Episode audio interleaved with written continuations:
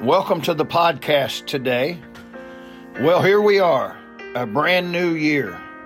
Welcome to 2022 and the first podcast of this year. Only God knows what this year holds for each of us. I pray it will be a great year in the Lord for you. I want to encourage you as we start this brand new year with this thought. Don't look back and keep pressing on. I want to use Philippians 3:13 as a scripture today. It says, "Brethren, I count not myself to have apprehended, but this one thing I do, forgetting those things which are behind, and reaching forth unto those things which are before." This is a brand new year. There will be possibilities and problems this year. That's one thing you can count on. Why not make this the best year yet of your Christian life?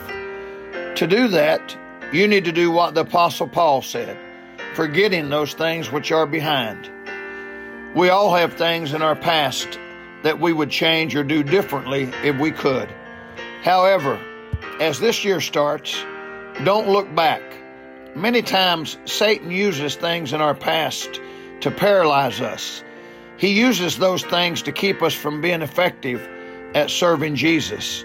I want to encourage you to let those things in the past go. Then do what the rest of the verse says reaching forth unto those things which are before. Go forward in this new year, determined to be the best Christian you can be.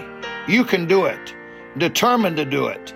Be the best you can be for Jesus in 2022. If you've never been saved, would you start this year off right?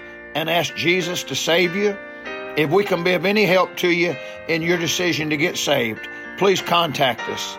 We would be glad to help you. May God bless you.